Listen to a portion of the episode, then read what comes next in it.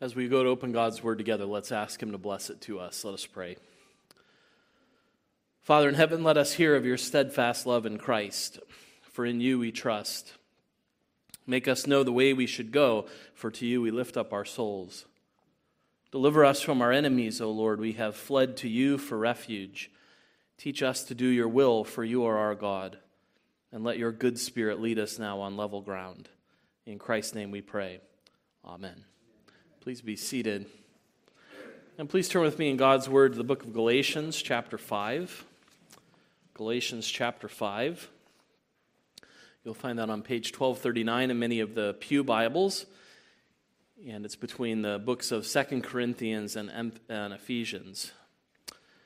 Galatians chapter 5, and we're going to read some probably well known words from chapter 5, verses 16 through 25 on the fruit of the Spirit and talk together about the fight for holiness. So we want to read, uh, beginning our reading at Galatians chapter 5, verse 16, and reading through verse 25.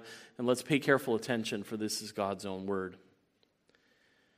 But I say, walk by the Spirit, and you will not gratify the desires of the flesh. For the desires of the flesh are against the Spirit, and the desires of the Spirit are against the flesh. For these are opposed to each other to keep you from doing the things you want to do. But if you are led by the Spirit, you are not under the law.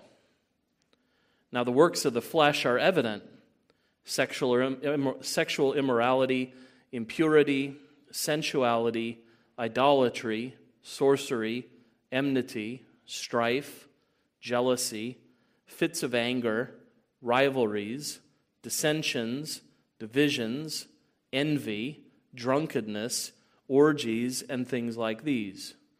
I warn you, as I warned you before, that those who do such things will not inherit the kingdom of God. But the fruit of the Spirit is love, joy, peace, patience, kindness, goodness, faithfulness, gentleness self control.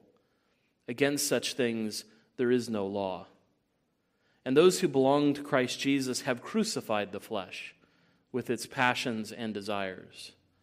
If we live by the Spirit, let us also keep in step with the Spirit.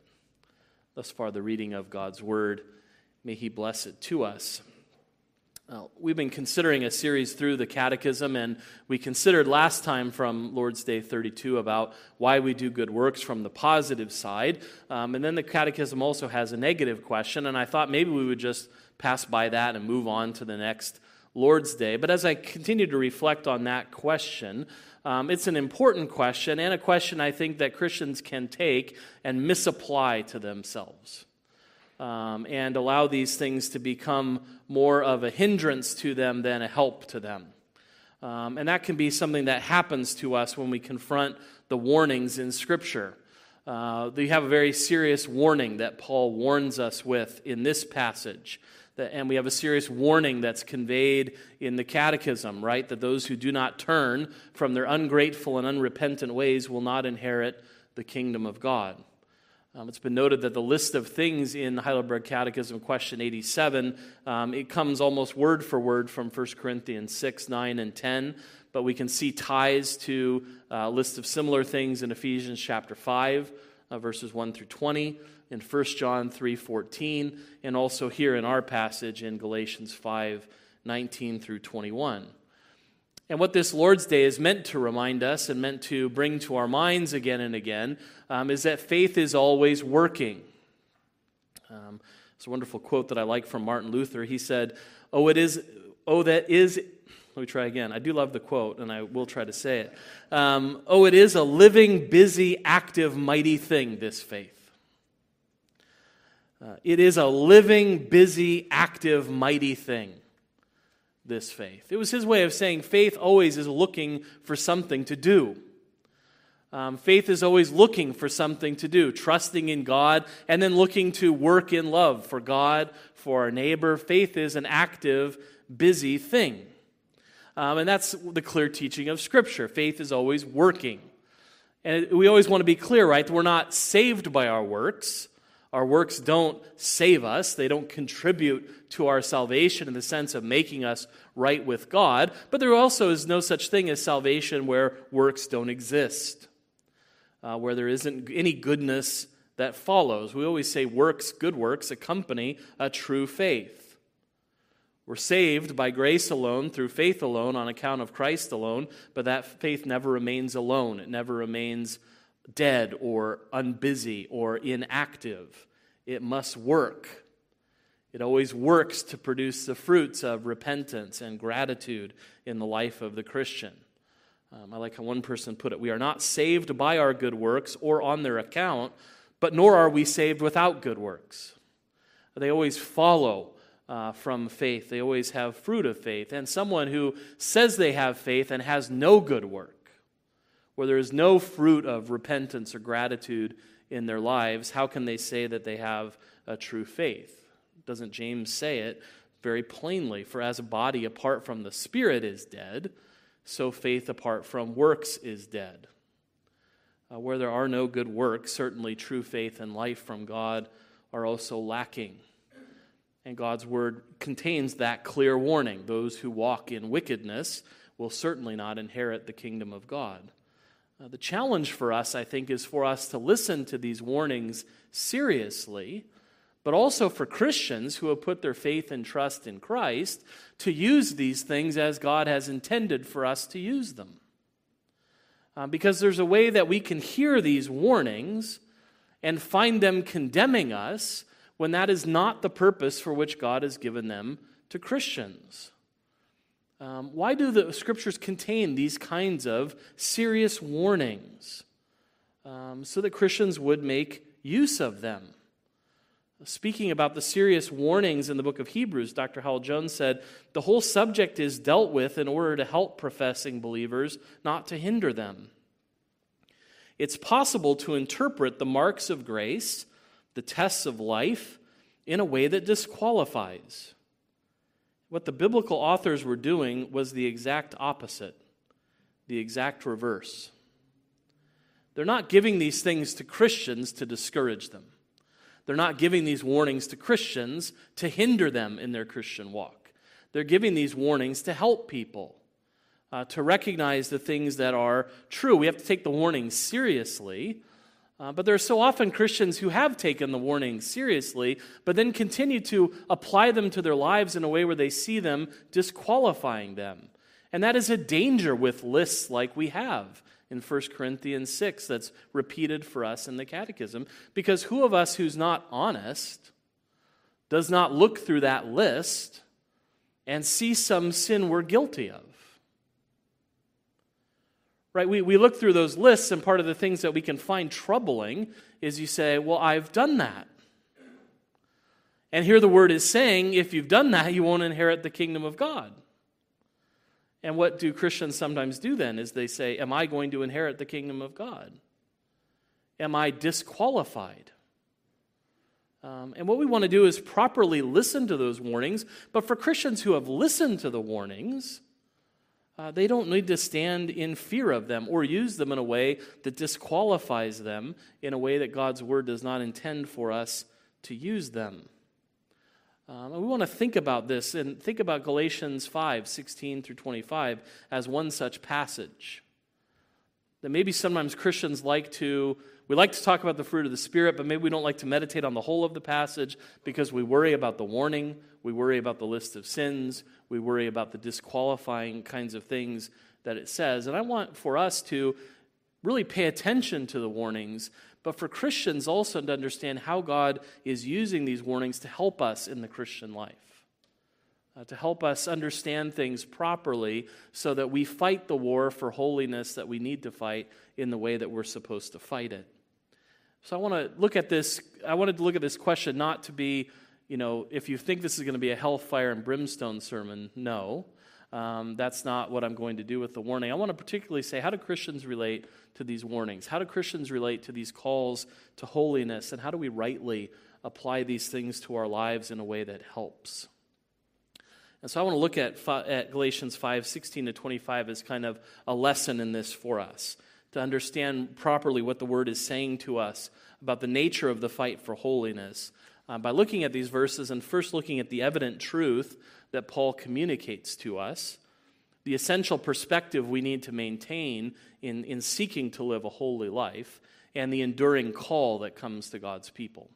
Um, so I want to think about this passage in that way the evident truth, the essential perspective, and the enduring call. Uh, Paul talks about an evident truth. Uh, Americans should be well acquainted with these kinds of ideas, right? Our Declaration of Independence says we hold these truths to be self evident. Uh, and Paul, in a sense, here is saying, I want to talk to you about some truths that are evident uh, that, are, that are obvious. And that's what he says in verse 19. He's going to talk about some things that are evident, that are obvious. What does he say in verse 19? now, the works of the flesh are evident. Um, they're clearly seen. It's not hard to know what these things are. Uh, the word evident just means to be clearly and easily able to be known. Um, in our modern way, we might say this is first day stuff.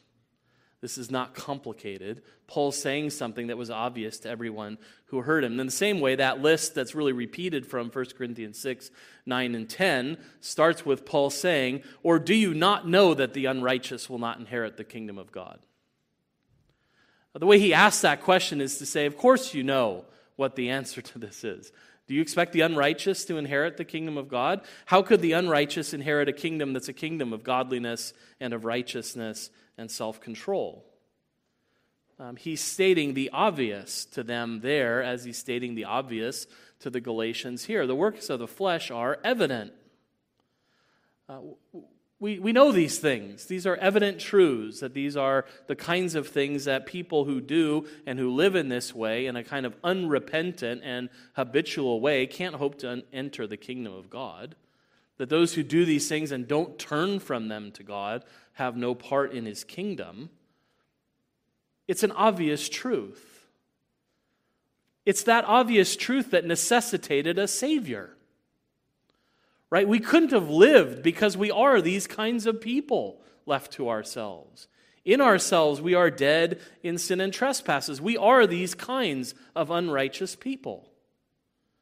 We couldn't enter the kingdom of heaven the way we were because it's evident that we didn't belong there.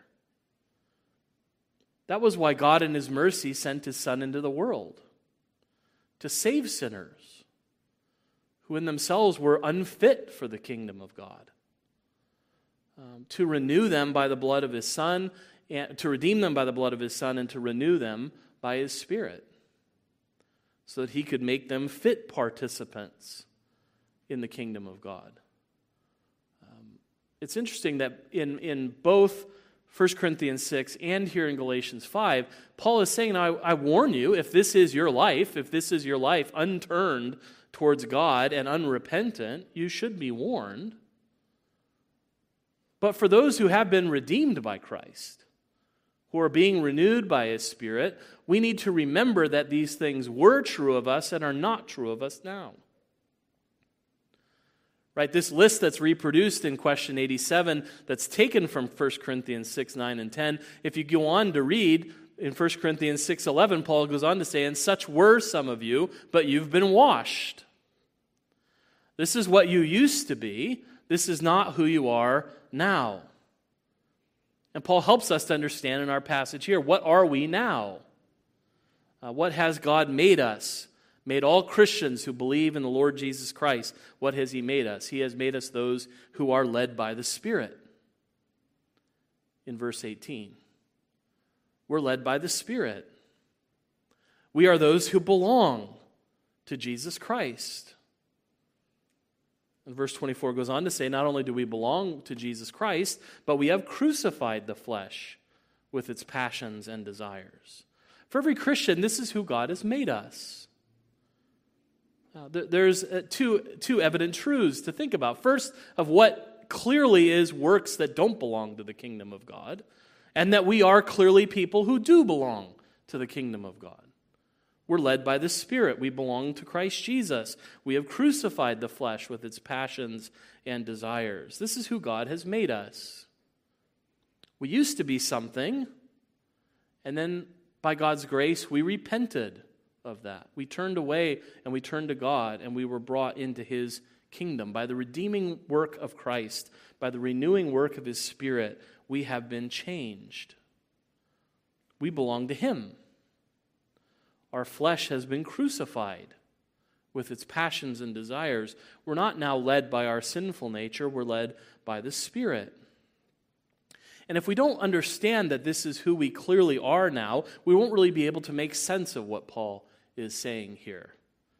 Um, if this passage is used by Christians not to help them pursue holiness, um, but as a way that is always disqualifying them as they read it, it will hinder them in their walk, not help them. And Paul gave these things to the, to the Galatians to help them in their Christian walk, um, to help them to produce the things of righteousness, to help them understand how to fight the fight of holiness and how to better walk with the Lord. So, anybody who is unrepentant in sin, who has not turned to God, they should be scared by these warnings. But for Christians who have heard the warnings, who've turned to God in repentance and faith, uh, they don't need to be afraid. He's teaching us important, essential truths. And that's pretty simple that evil works that belong to our old selves don't have any place now in our new lives. Um, they're, not, they're not the things we're trying to do. We're trying to be new creations. We've been made new things in Christ. And we need to pursue those things, not the old ways in which we once walked. So we have to understand that evident truth. Paul's simply saying, we know the things that don't have any place in our lives anymore. Uh, we know what we've been called to in living the Christian life. And we need to keep those, that truth in mind that Paul is saying is evident so that we can maintain an essential perspective on the nature of holiness and the fight for holiness in this life. We have to move from that truth to help us maintain a perspective in life in this world. Because we belong to Christ, because the flesh has been crucified with its passions and desires, because we are led by the Spirit, we've been freed from slavery to sin. It no longer has dominion over us the way it used to have. Um, we need that perspective to remember we are not slaves to sin anymore, we've been set free. But we also need to remember that although we've been set free from the slavery that we have had to sin, we've not been set free entirely from the struggle with sin. Right? Paul, Paul talks often in his writings about the struggle that we have because we have a new self that's been created in Christ Jesus, that's led by the Spirit, but we have this old self that still remains. This remainder of who we used to be. Right? Paul talks about that, doesn't he? The old self with its desires, the body of death that we carry around. He talks about it in some different ways. And so we have to maintain this perspective on our lives. I'm freed from the slavery of sin as a Christian, but that doesn't mean I still don't struggle um, there still is this remainder in us. Uh, the canons of Dort teach this, um, as Dr. Godfrey, Robert Godfrey, aka Dad, said. Uh, we are no longer entirely controlled and directed by sin in our alienation from God, but we are not completely or fully liberated from sin in this life. Sin continues to be present in and with us. As Christians, we face a lifelong battle against sin and the sin that remains in us. And that's one of the great themes of this second part of the book of Galatians, as one person put it. The, the whole great theme is that in Christ, life is liberty. We've been set free. And that's a wonderful thing to be new creations in Christ and to be set free, to really enjoy liberty through the redeeming and renewing work of the Lord. The problem is we have these remains of sin in us, the old self, our outer members, competing with the inner man, as Paul puts it.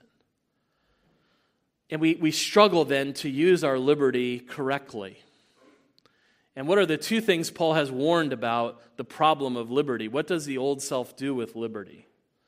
Either the old self is so used to slavery it finds, tries to find other things to be enslaved to And Paul warns the, the Galatians against that in Galatians 5, verse 1. For freedom Christ has set us free. Stand firm, therefore. Do not submit again to a yoke of slavery. So Paul's saying, You've been set free to live a free life. And what do we do with that? We want to relapse into slavery, find something else to be enslaved to. Paul says, We, we can't do that. That's not what Christ has set us free for. So, if one danger is that we'll take this liberty that we have and relapse into slavery, what's the other danger that we'll do with our liberty? We'll say, "Oh, I can go now. I can go do whatever I want." Um, we don't we don't relapse into slavery. We run into license, doing whatever we want to do, and Paul warns us against that as well. In the same chapter, Galatians 5:13, "For you are called to freedom, brothers. Only do not use your freedom as an opportunity for the flesh, but through love serve one another." We've been set free, that's the great theme, but how are we going to use this freedom correctly? Um, if left to ourselves, we would do one of the two things. We would take our liberty and relapse into slavery or run into license. We wouldn't use it the way God has called us to use it. So, how will we be governed correctly? How will we properly wage this war that's going on between the old self and what it desires and the new self created after Christ Jesus? Um, we have to be led by the Spirit. So we have to understand that perspective of the, the war that's going on with us and understand what the flesh in us is trying to do. Right? It's, it's, proper, it's important for us to have that right perspective on what Paul is talking about when he talks about the flesh. Uh, most time when we hear desires of the flesh, that conjures up simply images of, of sexual desire, and that's, that's part of the desires of the flesh, but that's not entirely what Paul's talking about here. By the flesh, he means what we are by nature, our fallen condition. So we have this fallen condition, our flesh, that continues to desires those things it shouldn't desire those things that are part of the old self, that are, that are apart from the kingdom of God, the desires that have no part in the Christian. That is that old man, the old self. That's how Paul is thinking about that. Those are the desires of the flesh. That's what the old self wants. That's the flesh that Paul is talking about here. It's not who we really are in our inner man and our inner self anymore, created after the image of Christ Jesus. They represent the things we used to be the things we used to do, the things that we used to be enslaved to, but aren't anymore. And what Paul wants us to understand is to have this perspective. We're no longer slaves, but we still struggle.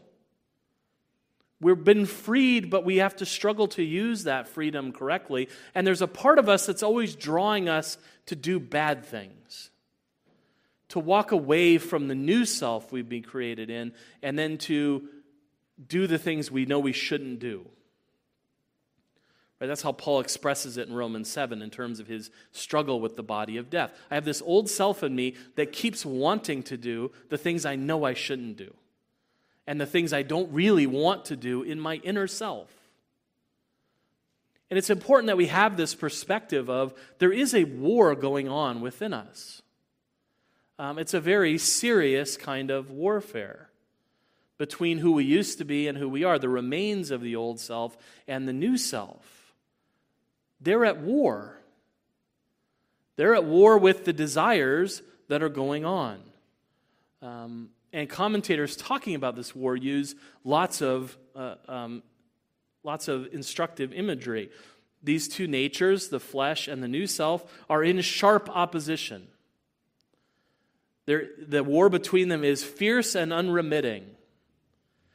They live in irreconcilable antagonism and are fighting an interminable, deadly feud.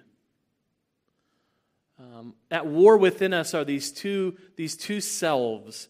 Um, and one person summarized the Christian conflict is fierce, it's bitter, and unremitting.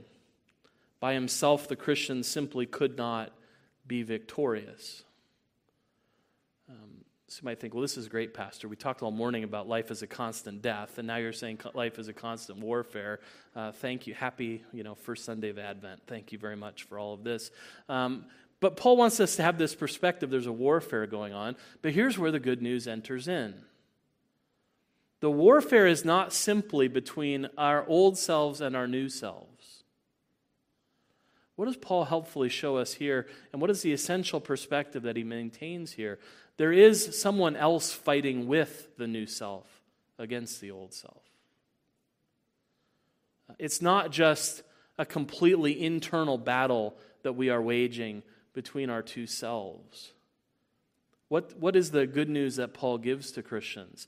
The Spirit is on the side of the new self. The Spirit is at war with you against the old self that you used to be. Um, the Spirit has declared war on the old self. The Spirit is filling you with desires that are contrary to the old self. See how that becomes an encouraging way of thinking about verse 17.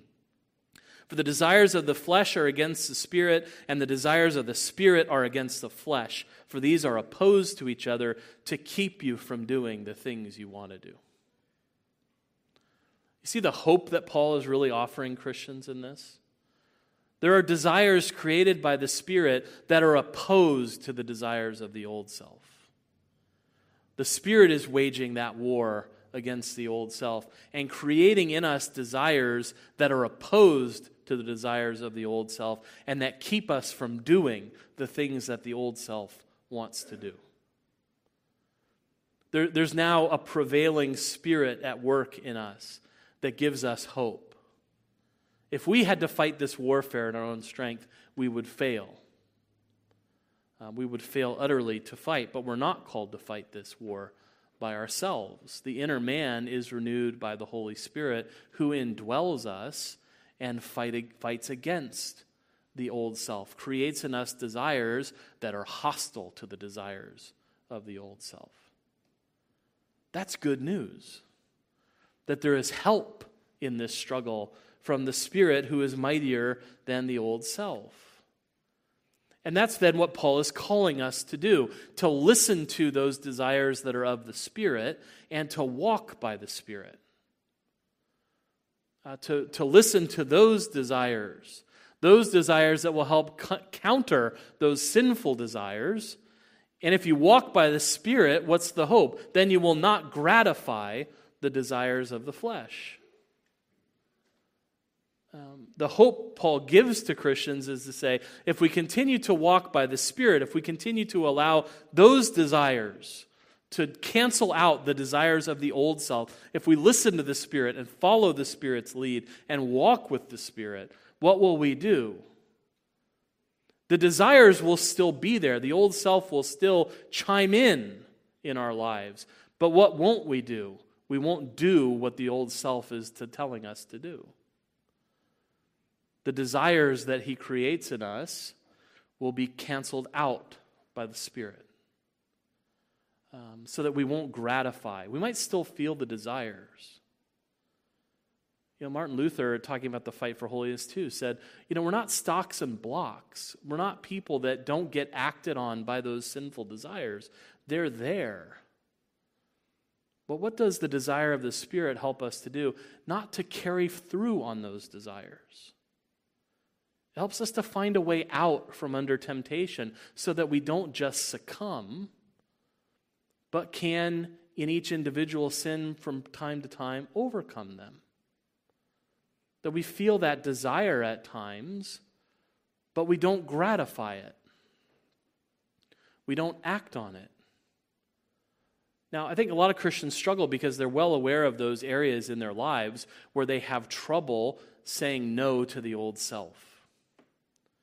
Um, some areas we have figured out how to better not gratify the desires of the sinful flesh, where we have figured out how better to deny those. And there are other areas of the Christian life that we're still working on, uh, where we still see a lot more struggle in our lives.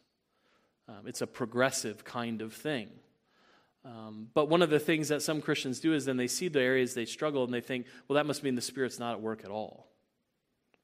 Um, or maybe I'm not even re- being renewed by the Spirit. Maybe I'm not even redeemed. Maybe I don't even belong to His kingdom. You know, this can be, you can use these things in a way that hinders your walk when God has meant them to help you. He's meant to say there's help in walking with the Spirit.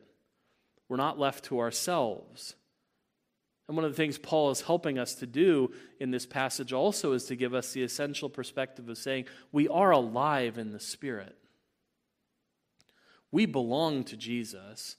The, the old self is crucified along with its passions and desires. We do live by the Spirit. And because we live by the Spirit, we ought to walk by the Spirit. Um, if we don't understand that distinction that Paul's making either, if we don't understand and have that perspective in mind, we're not going to make sense of this passage either. There's a difference between what Paul is saying when he's talking about living by the Spirit and when he's talking about walking by the Spirit. And, and what is that essential difference? It's this living by the Spirit is who we are in Christ. We do live by the Spirit. Walking by the Spirit is what we're called to do. And if we understand that distinction, it'll help us make better use of this passage. We could translate verse 25 this way If the Spirit is the source of your life, let the Spirit also direct your course. Uh, you're a Christian. Those old ways have no part in your life. Walk in step instead with the Spirit. It's as if Paul's saying, You know your new life in Christ is lived by the Spirit, therefore your conduct should keep in line, should keep in step with the Spirit. And that's what our goal should be in this life. And that's why the Catechism draws out these ideas from passages like this um, that it's impossible for those who live by the Spirit not to walk with Him. Uh, that good works are the outward manifestation of living in the Spirit. That living by the Spirit is the root of the good we do, and that walking by the Spirit is the fruit of the good works that we produce. And the fruit of the Spirit is nothing less than, as one person put it, the practical reproduction of the character and therefore the conduct of Jesus Christ in the life of his people. That's what the Spirit is doing in us. He's causing us to desire those things that actually bear good fruit. What did we talk about in connection with good works last week? If you don't remember, I'll remind you. Or if you weren't here, I'll remind you. Um, what was the thing that Paul was hammering home in Titus? Good works are profitable. They're good for you. They're good in of themselves. They're excellent things. That's what God wants to work in us. Things that are profitable and excellent. And why does He want us to stay away from those other things? They're unprofitable and useless. What, what do the desires of the flesh produce? They produce works that just try to gratify the sinful nature. And what is the problem with the sinful nature? Um, it's like the fire that never says enough. You can't satisfy a sinful desire. You can only gratify it for a time, but it will never say enough. Proverbs talks about, you know, the, the fire never says enough. If you set a fire on a Santa Ana day, don't do this. If you set a fire on a Santa Ana day, it'll keep burning the fire never reaches a point and says, you know what, that's enough destruction. The fire never wraps up on its own. And Proverbs says, you know, that, that's what fire is like. It never says enough. Sinful desire is like that. It never says enough. You can't gratify, you can't satisfy it. You can gratify it for a time. And that's really what the Lord is saving us from. A life of pursuing things that are not good and are useless and will not profit us at all, things we will always chase and never find, that never offer any kind of satisfaction. But what does the Holy Spirit do by the things He causes us to desire? He promises fruit. He promises profitable things that will actually satisfy. That's why we sang Psalm 1 in connection with our study this evening because there is the comparison between the person who doesn't produce anything, who's left with nothing in the end, and in the end simply is blown away like chaff that, that is gone. And the person who is like a tree planted by living water that bears fruit in season. The Lord is saving us from a life of profitlessness. And that's what Paul is urging on Christians. We must walk in step with the Spirit, who's meaning to produce in us things that are fruitful, that are good, that mean life. That's what God is working in us by His Spirit. Calvin said this The death of the flesh is the life of the Spirit. If God's Spirit lives in us, let Him govern all our actions. As the soul does not live idly in the body, but gives motion and vigor to every part, so the Spirit of God cannot dwell in us without manifesting Himself by outward effects. By life, here is meant the inward power, and by walk, the outward actions. Paul meant that works are witnesses to spiritual life. See how Calvin is helping us say living by the Spirit is, is the inward power. Walking by the Spirit is the outward manifestation. And so, then, how does this passage come to Christians? It comes to us as an enduring call to continue to fight against the desires of the flesh by walking in step with the desires of the Spirit knowing that when we are walking in step with the Spirit, those desires He creates in us are fighting against the sinful desires of our flesh. They're the promise to us. He's the promise to us that we will not gratify the desires of the flesh. We might still fill the pull in this life, but we won't gratify them. We won't make them happen. And we can hope in this, Paul says, because our flesh has been crucified not just our flesh, but its passions and desires. They've been conquered by the death of the Son of God, they have been crucified. It's a past tense, it's a thing that's over. And then that means the calling in our lives is to treat them like they're dead.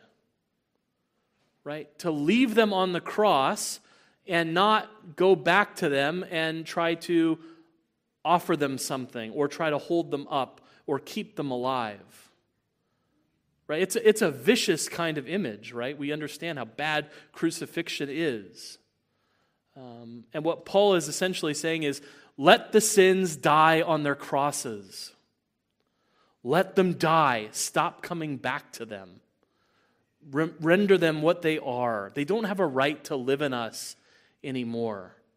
And so we have to fight against them as much as possible and fight them with the desires of the Spirit to keep us from doing the things that we want to do and to produce in us those things that are not gratifications of sinful desires, but satisfactions of righteous desires.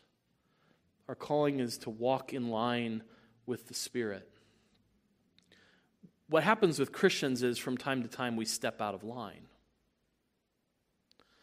We, we walk in ways that we shouldn't walk. Um, sin is deceitful, and we go after things that we shouldn't go after. We stop listening to the word that tells us those things won't satisfy, and we think to ourselves, yeah, but this time it might, and we go after it. But what does the Christian do when it's confronted? The Spirit will always come to the Christian again and say, You're out of step. You're out of line. The Spirit will speak to us through His Word and show us the way again. And what do Christians do when they've wandered off the path? They're shown the truth by the Spirit, and the Spirit says, You know where you need to go. And the Christian says, I need to turn around from where I'm going and get back in step with the Spirit. It's interesting. In verse 16, Paul uses the usual language for walking. In verse 25, he uses a much different kind of expression. Um, keep in step with the Spirit. That's sort of literally walk the line or walk in the footsteps in front of you. Go exactly where you see Him going. Right? Um, you can think of a movie where someone's walking through, you know, if you step in the wrong place, some trap is going to be sprung. And someone who knows the way walks through and says, okay, now walk exactly where I walk. You put your feet where I put my feet. Um, that's what the Spirit is saying to us. You walk behind me, put my feet where you see my feet. Walk the way I've told you to walk. Keep in line, keep in step. and a Christian that has stepped out of, out of line, gone, gone the way they shouldn't have gone, the Spirit will always call them back, will always turn, will always be brought back. But there's always heartache involved in that. And that's the goodness of our God. What does He want us to do? He wants us to avoid that the painful process of realizing you're out of step and that you need to come back. And the calling here is to not do that to ourselves, to not have to go the hard way around, but instead to walk with the Spirit more and more, to turn from those other paths and walk with Him and live. And one of the things that we can be helped to know in closing as we fight this perpetual warfare is that this warfare is perpetual in this life. Um, but there is a time coming when the warfare will be over. Um, we struggle with sanctification because it's a process, and we know from time to time how little progress we seem to, to have made, or we make progress in one area and then we seem to not progress in another, or we make a little progress here and we seem to backtrack a little here. And so it's, it's an unremitting fight. It's hard. There are desires that are pulling, and too often we stumble into those desires. But what is the promise? The promise that the word gives us is the Spirit will kill off the old self in the end. We won't always be of a divided mind between the things that we really want to do and these nagging desires that we know we should say no to. But one day the Spirit in the life to come will kill off those old desires completely. We won't be divided of mind anymore. We'll only walk in step with the Spirit and will be perfected after the image of the Lord. And so, what these passages on holiness are really telling us is be who you are. Practice being who you will be. There's a day when you will always walk in step. You will perf- the Spirit will perfectly reproduce the character of Jesus Christ, His character and His conduct in us, so that when we see Him, we will be like Him. And so Christians should fight now to be that. And to know that when we fail, we have an advocate before the Father. That Jesus died for sinners. And when he called us, he knew that we were sinners. And that those who turn to him in repentance will always find a Lord that forgives and a spirit that empowers us to walk in step. You see, if we think about it that way, it's a help to us and not a hindrance. It's a help to Christians and encouragement to fight the good fight of sanctification in the assurance that the Spirit will bring us victory. May God give us the grace to practice being who we are um, and get a glimpse of who we one day will be with His help. Amen. Let's pray together. Father in heaven, we come to passages like this and recognize so many ways in which we walk out of step with the Spirit. We pray, Lord, that when we do, that you would create in us a repentant heart, that we would be sorry for our sins. If there are any here who are truly living in wickedness and totally unrepentant, showing no evidence of faith or the fruit of good work, Lord, we pray that you would touch their hearts and cause them to flee to Christ for salvation. But we know that there are so many Christians who wrestle with the struggle of the Christian life, and we thank you that the passage is honest with us about the desires that are at war within us. And that we are honest not only about the, the warfare, but of the strength of the Spirit on our side. And so, Lord, help us more and more to keep in step with the Spirit, to walk according to His Word, to continue to keep His path before us by attending worship and by private acts of devotion and Bible reading and, and singing songs to encourage our hearts, that we'd be reminded of the Spirit's path in His Word that we're to walk, and that He would help us by His strength to walk it. That we might see the desires of the Spirit driving out the desires of the flesh and keeping us from gratifying them, but rather producing the work and the fruit of the Spirit, which is all of those lovely things listed in the passage. How we desire to be those people and for Christians who desire these things, would you remind us that blessed are those who hunger and thirst for righteousness, for they shall be satisfied. and then may we give you the glory. Hear us and help us to live sanctified lives, we pray, for we ask in Jesus' name. Amen.